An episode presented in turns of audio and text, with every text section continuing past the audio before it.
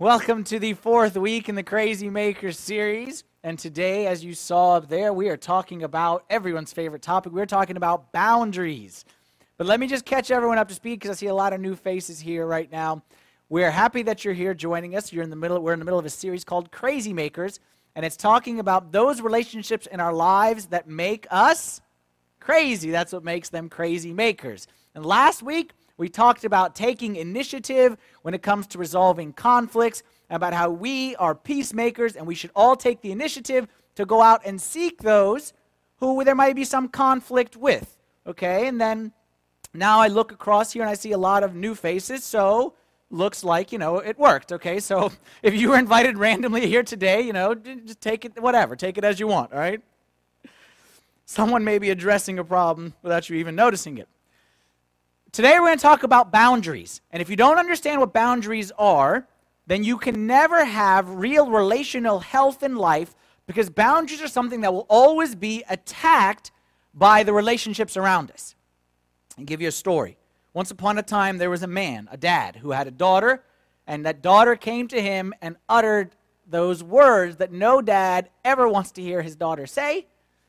Not those words, okay? She said, I'm getting married. Okay? Nice words, okay? Not the other kinds of words, okay? And so the dad had been preparing for this day for a long time, said, okay, who's the boy? I want to meet the boy. And she said, he's the best boy, and all this kind of stuff. So they arranged for him to meet the boy. The boy comes over. Dad sits him down and says, okay, you know, tell me, what is it you do? And the boy says, nothing. Says, I don't got a job. Says, I don't have a job and I haven't had one for a few months, but God will provide. So he did the God will provide card. Okay? You know what the God will provide means? It means either this person is like an angel come down from heaven and God feeds him manna every day, or he's a lazy bump. All right? One of those two. So he said, God will provide, and I trust fully that God will provide. Dad said, okay, girl likes this boy. I'll look past this one. Let's get let's try, let's keep going. Said, okay, tell me about your, you know, like your assets in life. You got money saved up? Like you got like a car, you got a house, like you got a boat, like a, a 401k. Like what, what is it? You got anything? Boy said, no. But don't worry because I trust that God will provide. Very spiritual young man. Dad says, okay, I'll go one more. So the dad asks him, okay, I understand that you got nothing, but what are your dreams, aspirations, plans for life? I'm giving you my daughter. Tell me what your plans are for the rest of your life. Kid says, Nothing. But don't worry, because I fully expect that God will provide. Dad storms out of the room. Can't take it anymore. Mom walks in, okay, and she sees the dad. She says, What's going on? And the dad says, Well, I met the boy and I got good news and bad news. She said, Okay, what's the bad news? Said, the bad news he ain't got no job. He got no plans for a job. He got no assets. He's got nothing. She said, Okay, what's the good news? The good news is He's a, he thinks I'm God.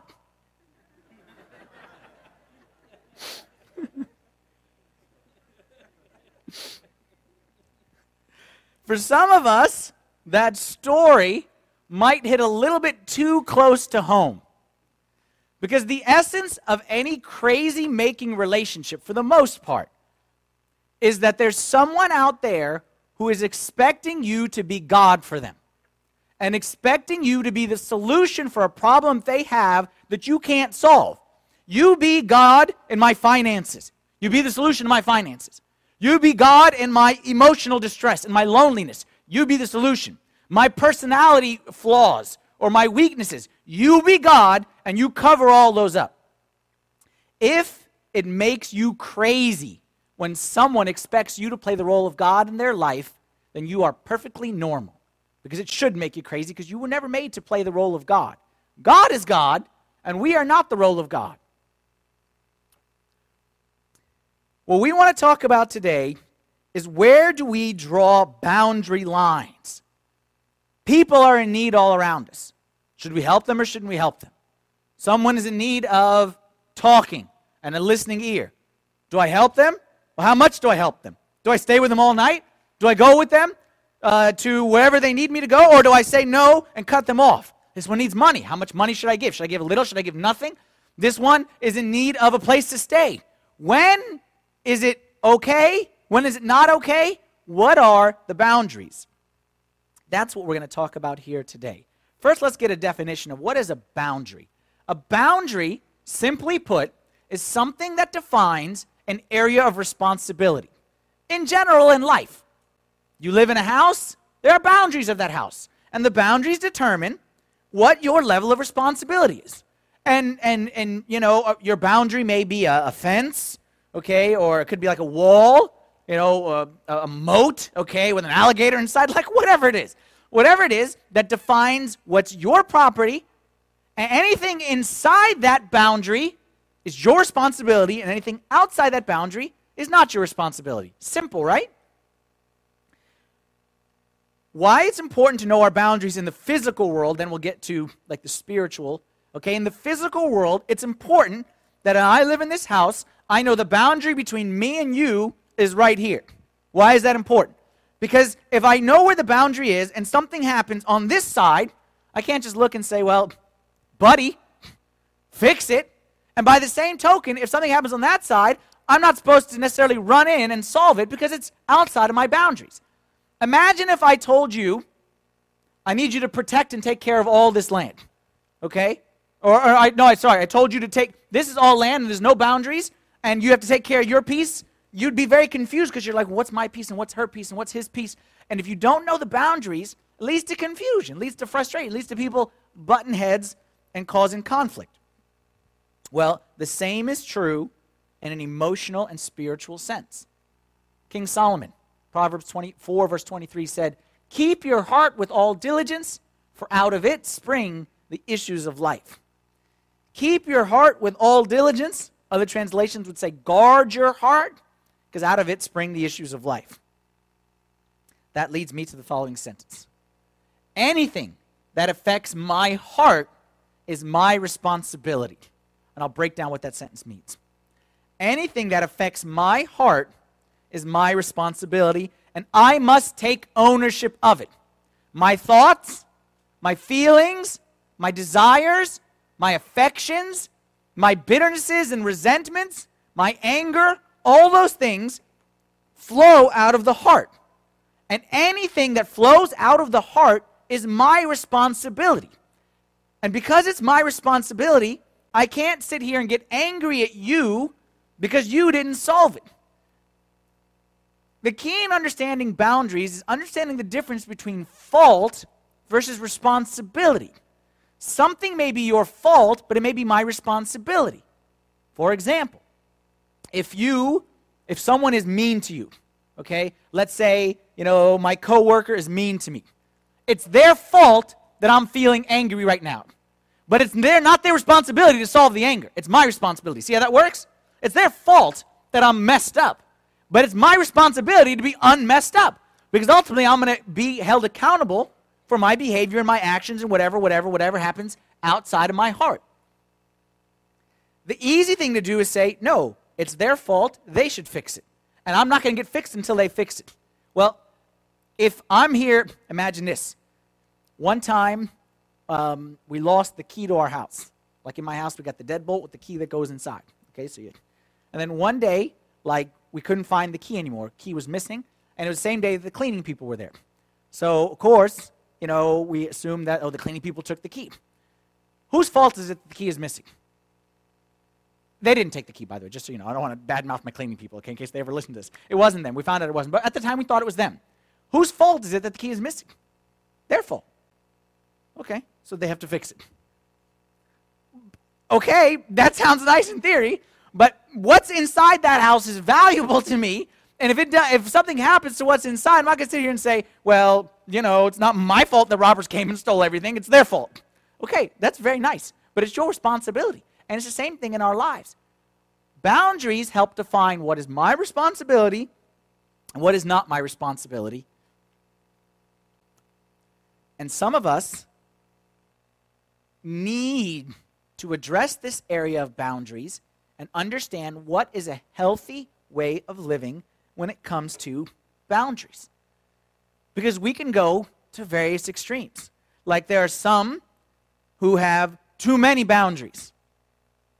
And those boundaries, like as we'll see, Boundaries are meant to be like fences, fences with gates. Boundaries are not meant to be brick walls. And some people go to one extreme of brick walls. I live for myself. I'm independent. I don't help no one. I don't care about no one. Brick walls. No one gets in. No one gets out. It's like Alcatraz. That's not how it's supposed to be. But then we don't want to go to the opposite extreme, which is every man for himself and free flowing, and anyone comes in, they, they, they go shopping in my kitchen, they walk out whatever they want. We want to make sure that we have a healthy way of doing this boundary thing, because if you don't, your friendships will suffer, your emotional health will suffer, your relationship with God will suffer. Many things will suffer in life. Just like I said, if I lose the key to my house and my house is now defenseless and someone comes in and steals it, I'm the one who's going to suffer. And the same is going to happen for many of us. And I'll tell you who it's worse for if you don't have good boundaries. It's worse if you're spiritual. If you're a spiritual person. Because you know what's going to happen? You don't have good boundaries. You're going to come to church, and then the guy standing up here where I'm standing is going to say, No, no, no, you have to turn the other cheek. No, no, no, you got to go the extra mile. No, no, what's wrong with you? You're supposed to love like Christ loved. And you're supposed to be loving even your enemies. And you're supposed to, even they crucified him and he prayed for them. And you're going to start to get guilt and, and feeling like, like weighed down by this stuff. And you're going to find yourself messed up. That's why a lot of spiritual people, church people, are messed up. Priest is going to call you and say, The church needs help. Whatever time of day it is, you're going to say, Well, I got no choice. Got to leave my wife. Got to leave my kids. Church needs help. Needs someone to do this. Some... Messed up. What we want to do is we don't want to have walls, but we don't want to have just speed bumps either. We want to have something in between. We want to have a fence that protects us, but there's a gate, okay, and the fence opens, and good comes in, and bad, no thank you. See how that works? My house is fenced, okay? When the kids are knocking, we open, okay? When the robbers are knocking, we close. When you may come, we open, okay? when the people trying to, uh, the, the, the, guys on the bikes and the tie, and they try to convince, no thank you, okay? It's, it's, it's, I'd lose my job, okay? So it's not, uh, not, not going to work out for me. The goal is neither of the two extremes. The goal is healthy way of boundaries. 2 Timothy chapter 2 verse 22 and 23 talks about this fence to protect you. Open, close. Open, close. Flee also youthful lust. Bad. When those come, close. But then when other stuff, pursue righteousness, faith, love, peace with those who call him Lord out of pure heart. Open. You see those things? Open. Come on in. And then we got some avoid foolish and ignorant disputes, knowing to generate strife. When those guys are in, you escort them to the gate. See how this works? This is the way our life is supposed to be. Not closed, but not open. Boundaries. Where things that are good, we let them in. Things that are bad, we say no thank you. What we're going to do is we're going to look at if you got boundary problems. There's like four areas that you might have a problem. All right? And they're not mutually exclusive of one another.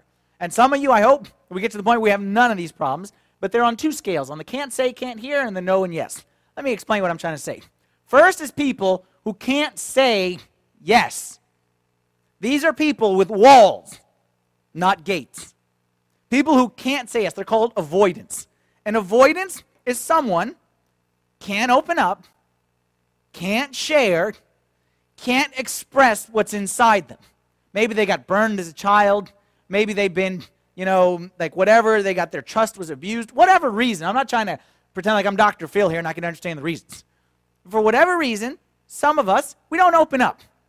And what happens with these people? They appear like they're very good listeners. They appear that way. Because anytime there's a conversation, it's all about you. Oh, and tell me how you're doing. And you ask them how they're doing. Oh, we're fine. Uh, tell me about this. And they appear like, oh, wow, they're very caring and they're loving. They're not. They just don't want to let anyone in. I mean, they might be. I'm not saying that they're not. But I'm saying that's not what's driving them. What's driving them is arm's length. Don't get inside. And as soon as you say, How's my day? My day was fine. My day, everything was fine. Everything, uh, how's your day? How's your this? And uh, we always like to keep, you're an avoidant, you like to keep it all out there because you got big walls as opposed to gates. This might not seem like that big a deal, but like we talked about last week, your relationship with man is connected to your relationship with God. These people, ask them to do stuff for God, sure. Then you tell them, you need to sit down and examine yourself. They struggle because they don't like to go deep. You need to spend some time examining for repentance. Struggle to repent. Struggle to pray because they're not, they don't want anything to get inside here. That's number one. Second one is the people who are just the opposite. We will call them the, okay, we will call them the compliance. Somehow it just does that every night if you don't mind. Take that. Thank you. We'll call them the compliance. The compliance are the people who can't say the opposite, who can't say no. A person who can't, so we said first the avoidant. There we go. Thank you. The avoidant was someone who can't say yes. So he keeps the good out. The problem with the compliant is the exact opposite. They keep, Oh, I'm sorry, I said it backwards. They keep the, the, the bad from coming in. These are the ones, the compliance, the ones who struggle, these are the ones with no boundaries. They say yes to anything. And they're always there. And they, again, appear with they, in their mind, they're loving, they're caring, they're fulfilling the commandment of the gospel. They're always there. They bend over backwards. They'll do anything for you, not necessarily because they're loving. Oftentimes out of guilt, oftentimes out of shame, oftentimes out of feeling not spiritual enough. So this person came and said, um, I need you to, I need to talk. And you know, this person's going to talk for 16 hours. This, but this person needs me. But my, um, I was supposed to finish this for work, and I didn't go grocery shopping, and, but this person needs me. And this person is constantly dealing with guilt and feeling like he's never, he or she is never good enough. This person will agree not because they agree, but because they just want to keep peace. They don't want to upset anyone. They take it all kind of inside. Like I said, it's not mutually exclusive. Can you be both a compliant and an avoidant? Yeah. You know how? A compliant, someone, and a lot of us, we have to be honest, we, we fit this. When someone else needs us, we're always there. You need me for 15 hours to, to, to, to help you fix something at your house, even though I shouldn't, and I, I, I haven't slept, and even though whatever, I'm going to be there. I need help for five minutes, and I can't ask anyone. See how that works? The compliant in me, okay, I'll do it. Do it with a smile. And then the avoidant in me, when I need help, no, no, don't ask for help. Yeah, you can be both, all right? Now let's flip to the other side, which is the what you can't hear, now you're dealing with others. Two options here the controller and then the non responsive. The controller is the one who can't hear a no. The controller is everyone who's in customer service. This is your worst nightmare. Because this is the guy that can't hear when you say, sorry, sir, that's not allowed. Or, sorry, sir, you can't return that here. Or, sorry, sir, you've passed the 30 day expiration. That person can't hear. No, they can't respect someone else's boundaries. And for them, they come straight at you. Wall, no wall, they're going through the wall. The non responsive is the opposite extreme. That's the person who everyone is a wall. Okay? And this person is in need. They put up a wall real quick and they don't see the needs of others. This person tends to be more self absorbed, kind of focus on themselves. And this person probably, again, maybe have been burned before. Ah, I'm not getting burned again. That person needs help. I'll pray for that person. This person is very spiritual. They pray for everyone. Okay? They just pray for people.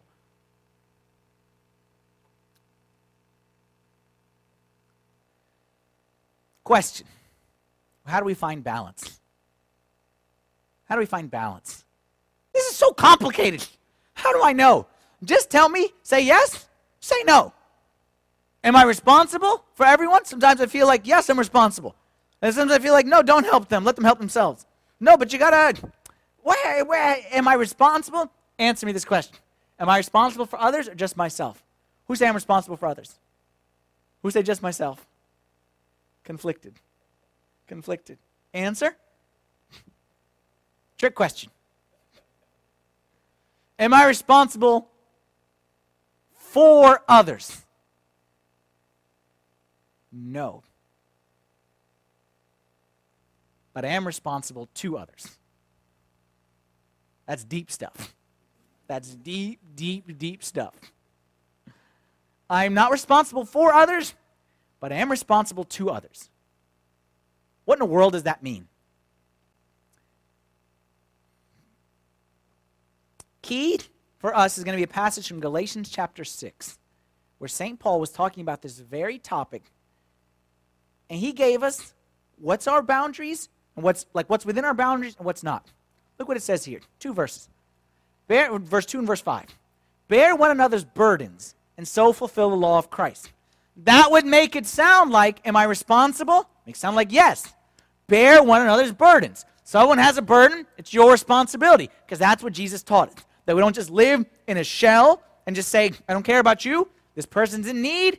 I need to be there. This person's in need. I have to fulfill the law of Christ. I have to be there. But then look at this verse, Galatians 6 5.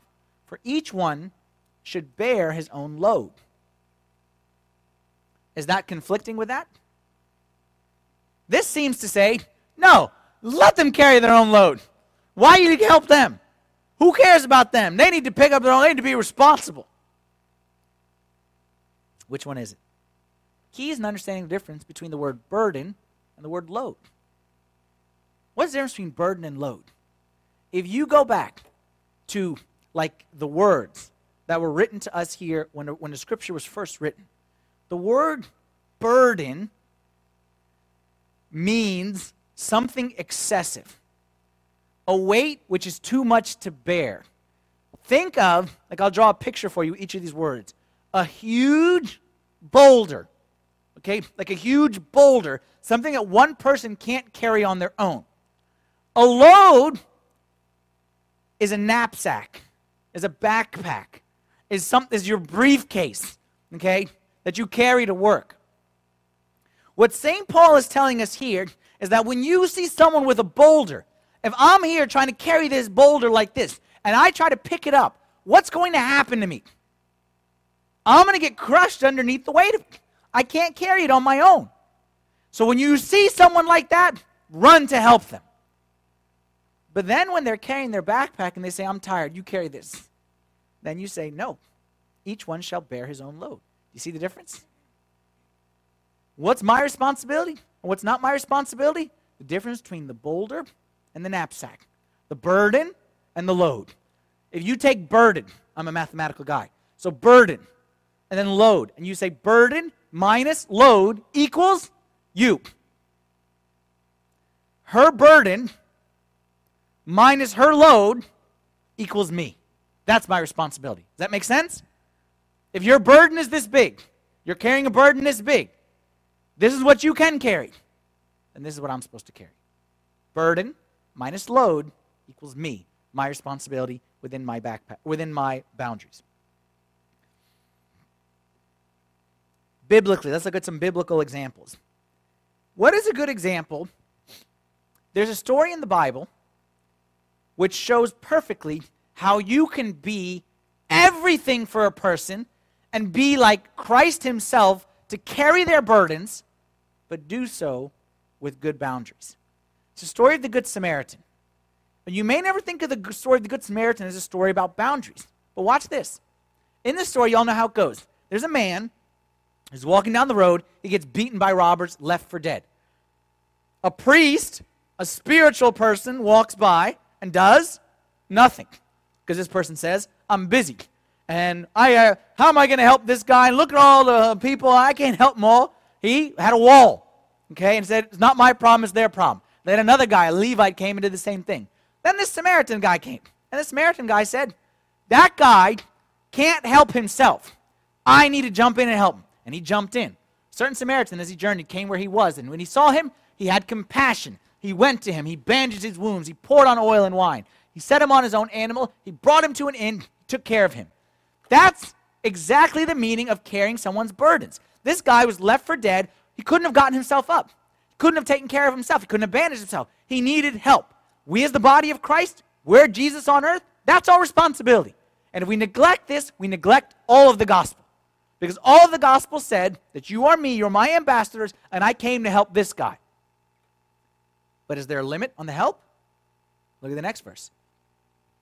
On the next day, so he spent the night there. On the next day, he did what? He what? He departed. On the next day, he departed. Took out two denarii, gave them to the innkeeper, and said to him, Take care of him. Whatever more you spend when I come, I will repay you. If the beat up guy was not good at accepting boundaries, what would he say? You're going to leave? You're going to leave me here? Leave me for dead? Let take care of me? But but what, what if I, I, I, I, I get bleeding again? What if if if, if I, I, I how am I going to buy lunch? What if what if what if? The boundary guy, looked the Samaritan said, "Look here, I carry your burden. Now you got to pick up your own load, man. I helped you get to this point, but now you got to toughen up a little bit. Here's two denarii. Took care of you. I told the guy to take care of you, and I need to leave because I have my load to carry. And if all I do is carry your load, then I can't carry my load. And I got a wife at home, and she's part of my load. And I got to go take care of that. And I got kids. And I got a job. And I got to help. Maybe there's another guy who needs help. See how it works? We don't want either extreme. We don't want to ignore the guy. We don't want to move in with the guy. What do you think would happen if this Good Samaritan continued, continued, continued, continued, continued, and the guy never let him leave? Like, let's say this Good Samaritan was the compliant guy. So the guy would say, No, if you love Jesus, you would help me. And the guy felt guilty and he did it. And for weeks, he did it like this. What would happen to that Good Samaritan? What do you think? Like, extrapolate down the road. I bet you he can become bitter. He'd become angry. I bet you the next time he sees somebody in need, spiritual, pray for them. Please, God, keep them away from me. We don't want to get to that point. Did Jesus have good boundaries? Jesus was the king of boundaries. John 5, verse 7 and 8. The sick man. This is the story when Jesus was, was by the pool where all the sick people was there, and then the man who was paralyzed for 38 years, and Jesus healed him. Sick man answered, Sir, I have no man to put me into the pool when the water is stirred up. While I'm coming, another steps down before me. Jesus said to him, Rise, take up your bed and walk. Jesus showed many, many examples in this one passage that Jesus showed I will help you with your burden, you carry your load. Why? What did he tell him to do? Rise, take your bed, and walk. Why? If you're going to heal me, just heal me. Pick up the bed too while you're at it. Like, why? Like, you're going to heal me either way. You're going to fix my back and my spine and my stuff. Just make the bed uh, hop up as well. No, you pick up your bed. Why? Because you can. I carry your burden, you carry your load. Show you else how Jesus had good boundaries? We'll talk about this in a little bit as well. How many sick people were hanging out by the pool this day? The Bible says all the sick, filled with sick people. How many did Jesus heal? Just one. We'll come back to that one. Let's save that one for a little bit. We help people with their boulders, with their burdens. We let them carry their load. Something they can't carry, we jump in. Something they can carry, we let them carry it. Only one exception to this rule. Only one exception to this rule. And please, listen carefully to me here if you're married. If you're upstairs and it's nighttime, you're in bed, and your wife says, I'd like a glass of water. That is not the time to preach to her a sermon about the difference between carrying your burden and bearing your load. And that is not the time to say, no, Father Anthony said that you should bear your own load. Please, don't do that. You will have a bad night, and so will I. That's the exception.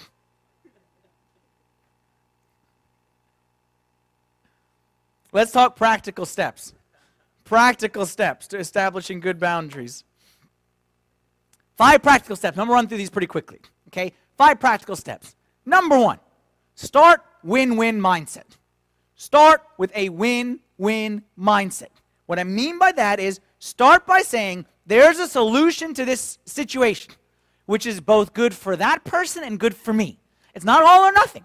It's not either they rot and die or I lose my life helping them. There's another option. There's another option besides I'm all in or I'm completely out. The option is I help and I get them, but then I leave them. Start with that win win mindset because your mindset is so important when you start this because I truly believe that if we have this mindset and we're committed to searching for the win win solution, nine out of 10 times we'll find it. Nine out of 10 times we'll find it if we're looking for it. Number two, now that you have the good of this person, you're not just selfish, you're not just, because if you don't do this number one, don't do anything else that I say. Because if you're just seeking your own selfish and you're just not really caring and loving them, everything I say is void. Right? Don't, don't use what I'm going to say about setting boundaries to justify your own lack of love and your own lack of caring and your own self centeredness. Don't do that. Okay, so I'm, I'm spending only one second on this one, but this is the most important one that you care about what's best for that person, not just what gets me out of this commitment as quickly as possible. Number two, practice saying no. Practice saying no. Don't say no quickly. Don't say no unprayerfully. Don't say no selfishly. But at a certain point in time, you have to say no. Who was it that told us that no is such a bad thing to say? Who said no is a bad word? Who said that whenever anyone asks anything, you can't say no? Who said that? I think it had to either be a telemarketer or a salesperson, or a person who is, is, is always saying yes to these telemarketers and salespeople, and they have all those knife sets and, and 16 life insurance policies. That's the kind of person who says, don't say no. We don't want to be that kind of person. No is not a bad word. Like I said, Jesus himself. Did Jesus say yes? You think all those other sick people, when Jesus healed that one guy by the pool, said, hey, good for you. That's fantastic. You think they said as soon as he did that? Me, me, me, me, me, me, me. They're like, uh, let me tell you what I got. Let me show you what's on here. They all said, no, no, no, let me show you. And what did Jesus say to all of them? No. How many dead people did Jesus raise? Just a handful. Two, three. And then they died again, and he didn't raise them again. A lot of blind people. He healed some, and some he didn't heal. It's, it's mind boggling, and I don't think I have an answer. Like, there's no formula. Jesus didn't have a formula. But at times, he said no. Actually, he, this is his formula, if you want to know what it is John 5 3. I can of myself do nothing. As I hear, I judge. My judgment is righteous, because I do not seek my own will, but the will of my Father who sent me. Saying no doesn't make you mean, doesn't make you bad. At times, it's the most Christ like thing to do. Let me give you an example to make this practical. And I'm not in any way, don't nobody take this, I'm not saying it about you, I'm saying, I'm saying, share, okay? Is that for me, my most valuable commodity in life is time. My time is the most precious thing to me. And some one time someone asked me, like we were with a group, and they were talking about like love languages and what's like your love language you know and someone was saying like you know when people you know nice words and someone was saying you know gifts or whatever and i said my i said it instinctively. My love language the way you show me love is when you give me the gift of time. They're like what's that mean? I said when somebody does something for me that gives me more time. And then the only example that i could think of i said for example this girl had an appointment with me and then she canceled at the last minute. They were like, that's frustrating. I'm like, no, because now I just had an extra half hour. Like, this is like the kindest thing this person could ever do. Okay? With that said, please don't go start making a bunch of appointments with me and canceling them. But my point is, my point is when someone says to me, like, here's some time, that to me is like, that's the best thing. You know, when someone says, hey, I can help out with this at church, and if you're doing it, like, I can do it like that, that to me is the best thing. Gift of time is very precious for me, not because it could be in a selfish way. All right, but I like to believe that it's not in a selfish way. I like to believe it's because I got many things that, that I would love to put more time into. I got my kids over here. I'm starting with my wife, so I got my wife over here, okay? okay? Let me start with my God. Let me start with God, okay? we'll go God, wife, and then kids, okay? Just so we're, we're cool. I got God. I, I wish I had more time to invest in my relationship with God. Like, God wants a lot from me. He wants me to work on myself. God wants me to spend time in His Word. And I want to do those things. So I want time for that. Of course, my lovely wife. What's greater than to spend an evening with my lovely wife? Okay? I wish I had more time for her. I wish I had more time for my kids. Throw the baseball around, uh, teach the girl how to swim. Like, I wish I had more time just to hang out. And then I wish I had more time for all the things that the church needs and to be a better leader and a better priest for the church. I wish I had more time to prepare so that way when I come here on Sunday, that, that what's coming to you is, is higher quality. Like, I, I have a lot of things I'd love to do with my time. When somebody comes to me to try to steal my time, me saying no to them, I look at it this way I'm not saying no, I'm saying yes, but just yes to someone different. When you come and say, hey, I need you on Saturday night to do this. And I know if I stay up late on Saturday, I can't get up early on Sunday. You know whose time? I'm, if I say yes to you, know who I'm saying no to? I'm saying no to him. Because my time on Sunday morning with him. And then, if on Sunday afternoon you say, uh, I need you to do this, need you to do this, or this, this, and that. If I say yes to you, maybe I'm saying no to my kids. See how that works? You know, I may be saying, if, if when me and my wife are supposed to go out on a date and somebody calls and I spend an hour with them on the phone, I said yes to them, but I said no to her. See how that works? That's why boundaries are important. And I'm not saying only spend time with your kids, only your wife, only God. I'm not saying like that. What I'm saying is there's certain times we have to practice saying no. And in essence, that no is really a yes, frees you to do more. I'll, I'll explain how you know when to say no. I'll get to that. Just stick with me in case you're saying, like, how do I know when to say no? I'll get to that at the end. Number three, learn to confront in love. And this goes back to what I said last week. So I want to just touch on this real quick because learning to confront in love up front will save you a lot of problems on the back end. Like confronting that person in love and saying, hey, this and this, the track you're headed down is not good. Because back to my first example with the guy who had no job. All right, telling him up front, say, hey, buddy, let me just tell you how this works in our family. You have to get a job, you have to have an income. Because I'm just letting you know, you may be okay now, but when you marry the girl, she's leaving. And you're leaving too. And you're not coming in here. Saying it up front can avoid us some problems down the road. Matthew 18, verse 15. Jesus said, If your brother sins against you, go and tell him his fault between you and him alone. If he hears you, you have gained your brother. Don't wait for it to escalate. Go to your brother alone, not on Facebook, okay? not on Twitter. Go to your friend alone and say, hey, you need a job. Job, good. Say, hey, this path that you're headed down, it's not good. Confront him in love. In fact, I think you'd agree with me. If I see my friend walking, if I, if you see, here I am, you see me and I'm walking, I'm wa- looking this way and I'm walking like this. Uh, you don't confront me about what's about to happen right now.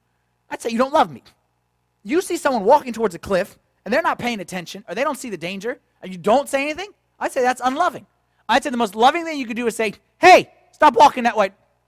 Right? Now, some of you say, well, how do I get that person to accept it? I discovered the key to getting people to accept your confrontation. Let me tell you this?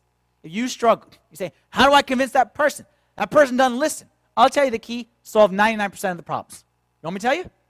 accept it yourself. Model what you hope he will have. Marriage, friendship, brother, sister, model it. Show that you can accept criticism. Show that you can accept confrontation. And I promise you, then when you go to that person, they'll be much, they'll have their guard down. They'll be much more likely to accept your confrontation if you accepted their confrontation the week before. Confront in love. Four, you compliance. Y'all need to hear this one. Allow consequences when needed. Allow consequences when needed. Now, some of you, everyone here is at a different point on the spectrum. Some of you are very good at confronting and confrontation and consequences. Maybe you go back to number one, okay? Spend a little more time on number one. Some of you are the opposite. Spend more time here. Like I always say, is that I'm not trying to tell you, like, I'm not trying to say we're all the same. We all. It's, not, it's never like that. Is that this is the way it is. And some of us, we're very good at number three and four, but we stink at number one and probably about number five when we get to number five. So see where it is that you, you fall on the spectrum. I just don't want to give someone here who, who is like the consequence guru, like the chief consequence person, and they declare the consequences for the whole wide world, more ammunition to go out and start declaring consequences to everyone in his or her household.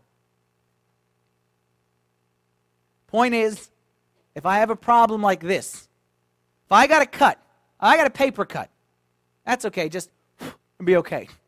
I got a little bit bigger cut, small little band aid. Bigger cut, bigger band aid. Big, big, big cut, bigger band aid. Sometimes the consequences need to escalate when the problem doesn't get solved. And sometimes you try to solve the problem with no consequence. Sometimes my kid didn't eat his vegetables. Okay, that's fine. Just don't tell your mother. Okay? Sometimes my kid, you know, didn't want to brush his teeth. Okay, time out. Sometimes my kid takes the remote control and beats the other kid over the head with the remote control. Time out. Like, that's not a time you say, excuse me, you know, if you continue to bash your brother's head with the remote control, it might cause his self esteem to be a little bit low because it'll cause brain damage. At that point in time, there needs to be more serious consequences.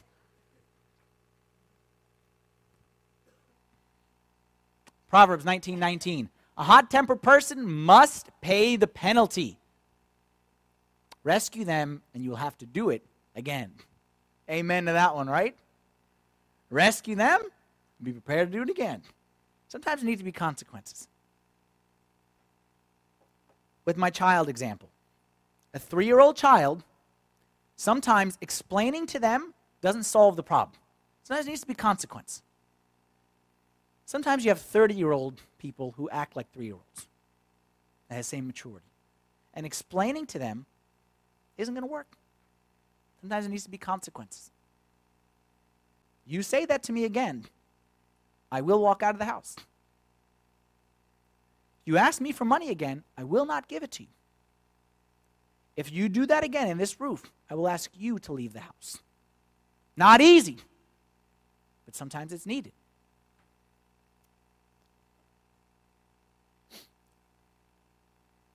Number five, the summary, the aim of where we want to get to.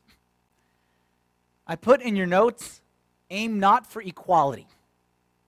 And that sounds like, shouldn't it be that that's what we're aiming for? Well, write this down and let me explain this to you. Aim not for equality. Your aim in your relationships is grace and truth.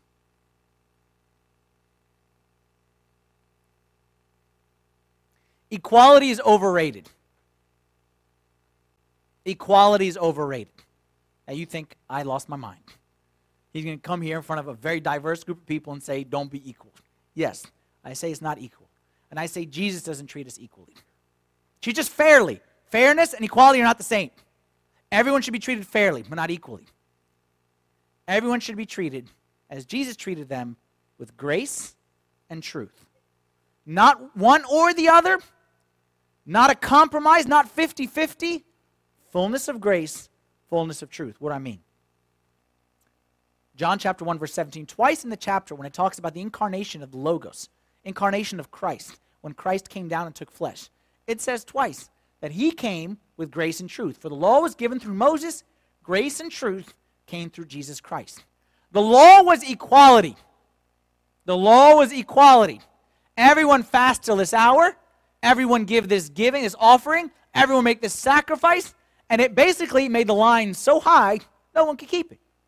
Jesus didn't. Jesus came with grace and truth. What's that mean? Saw a lady in John chapter 8 who was caught in adultery. Truth, she's guilty. She's guilty. Can't sugarcoat that. She was caught in the act. About the worst way to get caught. In the act. Dragged out. Pharisee said, law says we should stone her. Jesus says the truth is she should be stoned.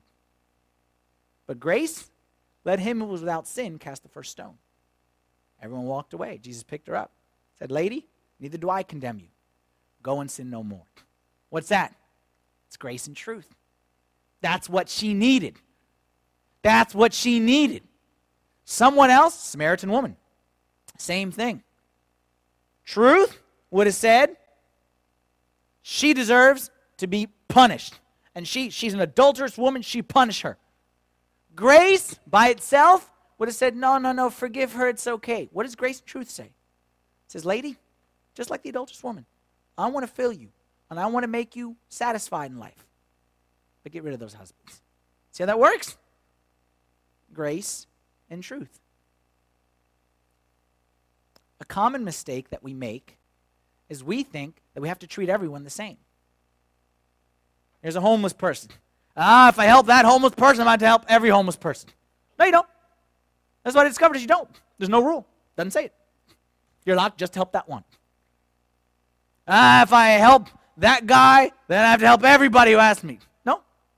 Do you need help just that guy? No one says it. There's nothing that says it. What's the standard? The standard is grace and truth in every one of my relationships. And with every relationship, what I'm saying is it's relationship, it's not formula, it's not an equation. It's not everybody go out and give all your money to the poor. No, no, it's not like that. It's you see a poor person and you feel led by God to give, give. Go for it. You don't need to give it to everyone. Someone needs to talk, they're carrying a burden that's too heavy for them. Go ahead, help them. That doesn't mean you have to help every single person. But you know what? If I help one person and you help one and you help one and you help one and you help one, we'll help every person, right? If every one of us bears our load and helps the guy next to us with his burden, we'll get it all covered. That's exactly what Jesus did. Jesus, I I'm telling you, you see all the miracles he did, go back and read all the miracles that he didn't do.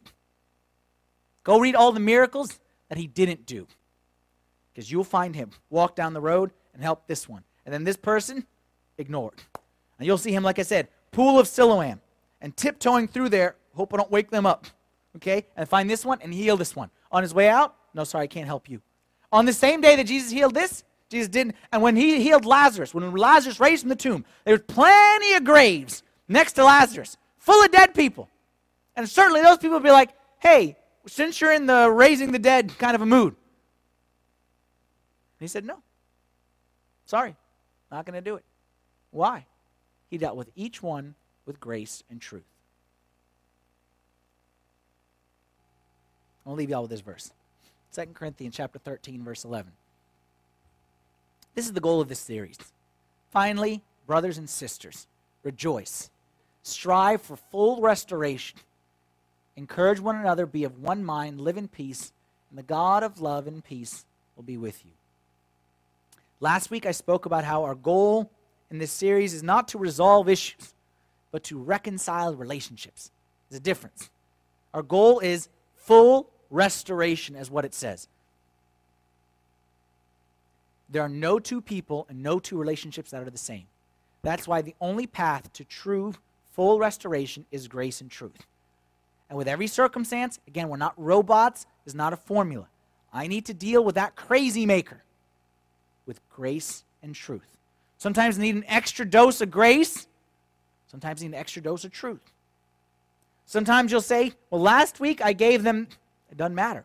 The situation that's in front of me right now, I deal with with full grace and full truth. That's exactly how Jesus deals with us. If I took turns, bring you all one by one, and ask you, tell me how God deals with you, I won't hear two stories that's the same. Won't hear two that's the same. But I will hear every single story will be full of grace and full of truth, because that's how God works. My prayer, and I'm hoping as we continue in this series, is that as we continue and seek to do it God's way, that the God of love and the God of peace will be with us. That as we strive for full restoration and reconciliation, and we try to do it God's way, then the God of peace will be with us. And He'll be on our side. He'll be making rough things smooth and long time gaps bridging. Maybe not, okay, but He'll bridge. That's my prayer, and I hope that you share with me in that prayer, and I hope that we realize that prayer as well. Let's stand for a prayer now. In the name of the Father, and the Son, and the Holy Spirit, one God, amen. Lord, we thank you for your grace and your truth and the way, Lord, you deal with each one of us individually. The way you look at each one of us and our needs and our weaknesses and our whatevers, and you give to us exactly what it is that we need for every situation. Lord, all of us are lifting our hearts and we're thinking of those crazy makers in our lives where there isn't reconciliation and where there is like a wall or where there is the opposite with no boundary whatsoever. We're praying, Lord, that you would restore us to relational health during this time. We're fasting, we're praying, we're seeking your name, Lord. And we're asking, Lord, that we might all truly be one body and one spirit, and that you would break down walls that have been up for so long, and you'd build some boundaries that need to be built as well, especially with those people who really struggle with this, Lord. Praying, Lord, that you would be with us and you would work miraculously, because that's the only thing you know how to do, Lord, is working big, miraculous, majestic, fantastic ways. We love you, Lord, and we praise you with all of our hearts, and we glorify you for everything that you've done for us and everything that you are for us. Accept our prayers this day in the name of your Son, with the intercessions and prayers of all your saints. Hear us, Lord, as we pray thankfully. Our Father, who art in heaven, hallowed be thy name. Thy kingdom come, thy will be done, on earth as it is in heaven. Give us this day our daily bread, and forgive us our trespasses, as we forgive those who trespass against us. And lead us not into temptation, but deliver us from the evil one. Through Christ Jesus our Lord, thine is the kingdom, the power, and the glory forever. Amen. Have a great week, guys. I will see you all next weekend.